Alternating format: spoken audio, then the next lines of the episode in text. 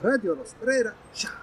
Oggi per cominciare con una nota d'ottimismo, il 2021, siamo in compagnia di una giovane attrice che risponde al nome di Ilaria Conte, venuta a Roma a recitare nel momento sbagliato e nell'anno sbagliato. Tanto più era già il momento sbagliato da anni perché aveva deciso di fare l'attrice in anni in cui era acclarato che il cinema e il teatro italiano agonizzavano. Ilaria, perché l'hai fatto? Ma eh, l'ho deciso prima che accadesse tutto questo, insomma, disagio. Poi, eh, chiaramente, per chi come me eh, si è trovato catapultato in una realtà eh, completamente alterata ehm, da eh, questi eventi che, insomma, ci hanno un po' eh, scoraggiati, e per chi si è diplomato come me a gennaio e poi è andato incontro a una situazione del tutto inaspettata, eh, questo periodo è stato il periodo di svolta, il periodo decisivo per capire eh, effettivamente ehm, se questo fosse o no, o no il mestiere che, insomma, che, si, che si vuole fare.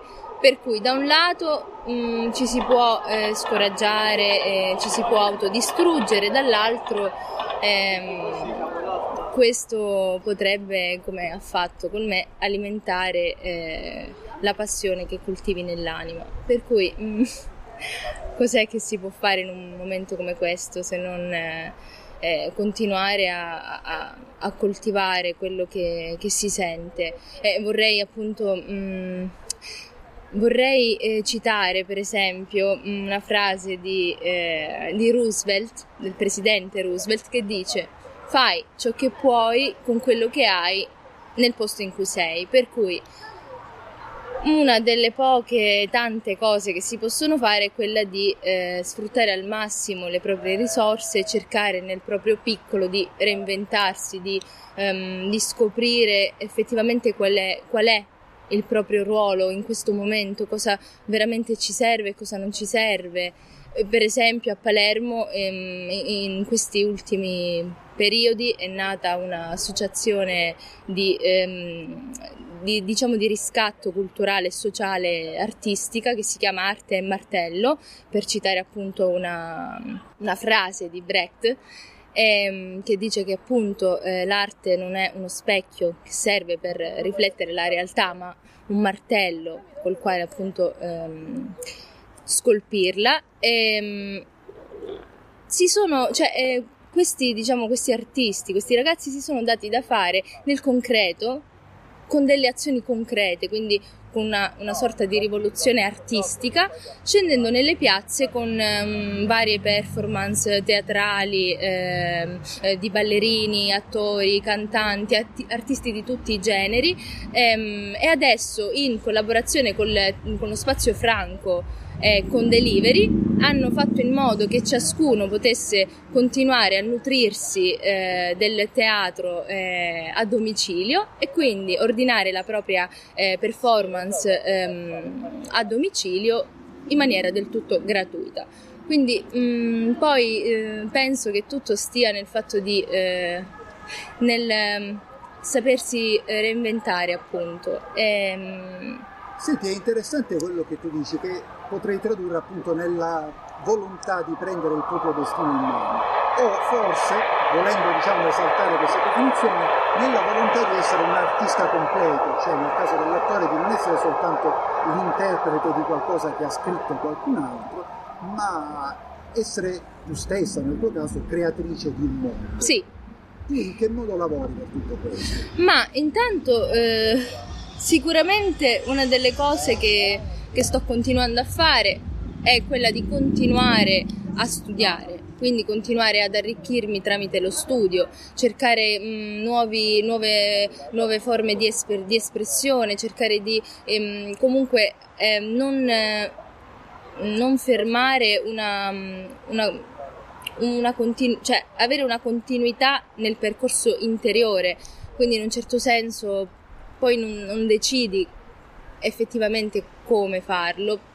Penso che però continuando a, ehm, ad andare in una direzione che è quella dell'arricchimento, poi eh, sorgerà eh, spontaneo e naturale trovare poi la, la, lo sbocco, la via di uscita eh, che ti porterà a realizzare quello che veramente desideri, per cui ehm, si tratta di farsi trovare in un certo senso preparati a quello che verrà senza fermarsi e accettando in maniera attiva, non passiva, quello che ci sta accadendo. Ma tu perché hai deciso di fare l'attrice o come è scattata la scintilla? Eh, la scintilla è scattata dal nulla perché effettivamente io ho sempre ballato, cioè non, non nasco come attrice ma eh, come ballerina.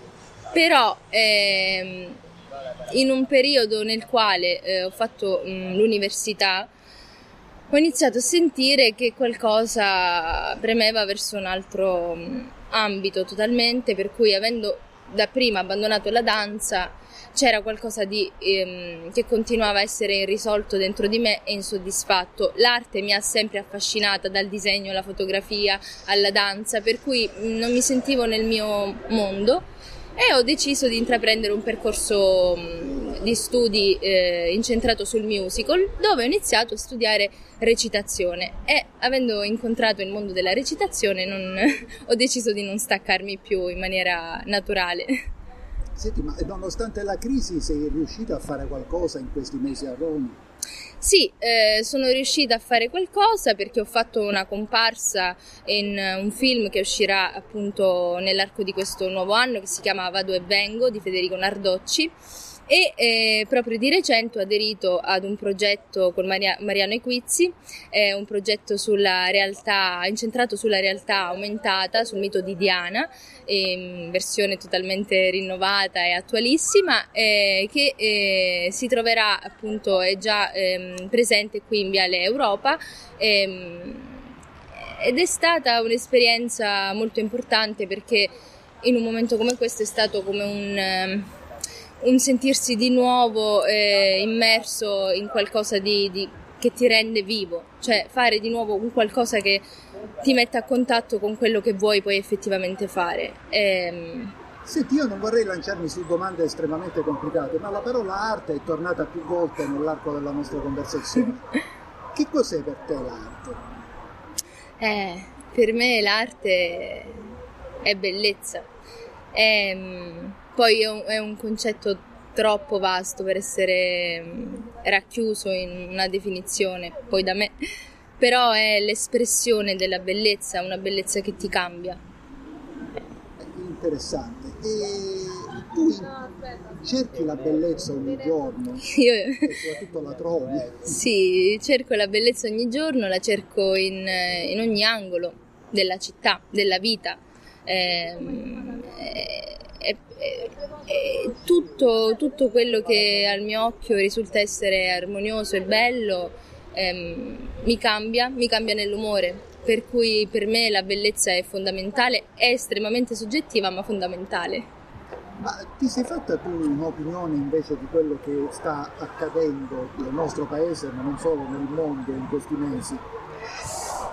Sì, penso che ciascuno si sia fatto la propria opinione.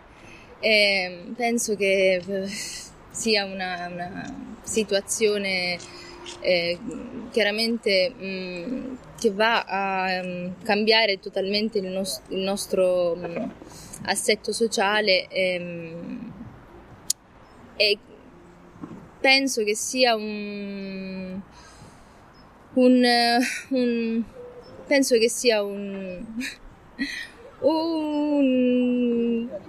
penso... penso... cioè penso che sia una cosa un po' a, a metà tra un, un, una cosa che effettivamente accade e una, una, cosa che poi è evoluta, per cui per andare a introdurre un cambiamento sociale in un determinato modo sia stato insomma escogitato un modo, una pandemia che ci ha travolti, che effettivamente esiste, della quale ormai eh, sembra non si possa più fare a meno, ma che spero possa in qualche modo terminare e dalla quale possiamo immediatamente risvegliarci e soprattutto agire in maniera un po' più, più viva, tramite delle azioni un po' più concrete e meno retoriche. Senti, io appartengo a una sorta di generazione fregata, cioè quando io avevo 18 anni sembrava che tutto per noi potesse essere possibile, poi costantemente abbiamo dovuto rivedere i nostri sogni al ribasso nell'arco della vita. Tu invece sei cresciuta in un mondo che già si avvitava nella crisi e che ora appunto come in qualche modo tu dici, io lo condivido, si avvita in crisi sempre peggiori non solo come tu pensi di poter prendere il tuo destino in mano, ma come pensi che la tua generazione possa prendere il destino in mano? Eh, io penso che il destino mh, mm, effettivamente possa poi essere mh, mm, eh, preso in mano tramite eh, un risveglio delle coscienze, degli animi, poiché si è molto abituati a, a subire, ad accettare, ad accontentarsi. Quindi forse la chiave sarebbe quella di non accontentarsi più di una cosa che non, alla quale non, di una cosa che non ci sta bene fondamentalmente. E un artista, un attore, anche un, per esempio un ballerino, in che modo può farsi interprete di tutto questo? Cioè può risvegliare la coscienza dell'uomo? Eh beh, sicuramente con la presenza, cioè un artista non si risparmia mai per la società, anche rischiando il pane, per cui mm, con la presenza, cioè con, con azioni che siano sempre, ehm, eh, sempre lì dove tu le vai a cercare, cioè un artista non... Eh, non, non, non, ti dirà mai, non, dirà mai di no. Per cui, appunto, prima dicevo, per esempio a Palermo, e una volta chiusi i teatri, una volta limitati gli spazi, mm, gli artisti hanno deciso comunque di essere presenti in qualche modo, visto che adesso la forma eh, più eh, usata eh, nel, nel, diciamo, nella nostra società è quella del delivery, quindi dell'ordinare tutto a domicilio, eh, il teatro si veste di, eh, di, questo e comunque continua ad essere presente a casa della gente che, che lo desidera. Per cui penso che già questo sia un modo per, per l'artista di esprimersi e di continuare a, ad insistere, ad esserci. Senti, in conclusione, è da poco passato il Capodanno del 2021, dove sarai o dove vorresti essere nel Capodanno del 2031?